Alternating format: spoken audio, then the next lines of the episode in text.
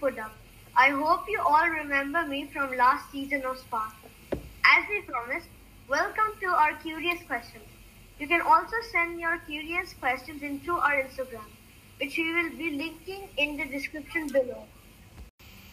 If you're like many children, you have probably seen and heard someone inhale helium from a balloon and then speak in a funny voice. Some people who do this sound like a duck, while others might sound like a squeaky mouse. What's going on here?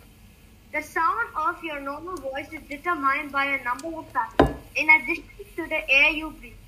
The shape of your mouth, throat, nasal passages, tongue, and lips all contribute to creating the unique sound that is your voice. Your voice begins in your voice box, which scientists call the larynx. Your larynx contains your vocal cords. These two folded mucous membranes vibrate when air passes between them.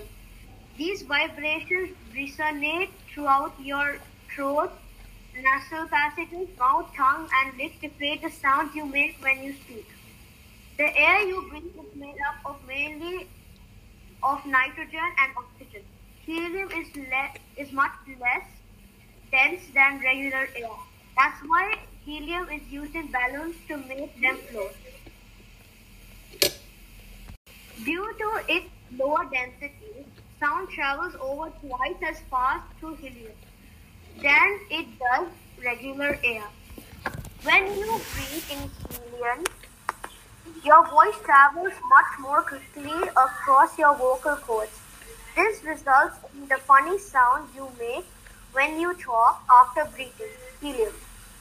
Some people think that the helium changes the pitch of your voice. In reality, however, your vocal cords vibrate at the same frequency.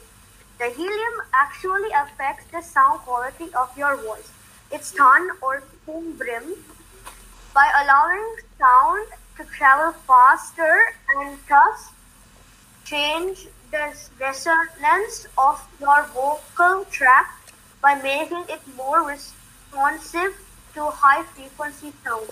Helium is the second most abundant element in the known universe. Hydrogen is the most abundant. Inhaling a couple of breaths of helium is usually harmless. Breathing a lot of helium, however, can be dangerous.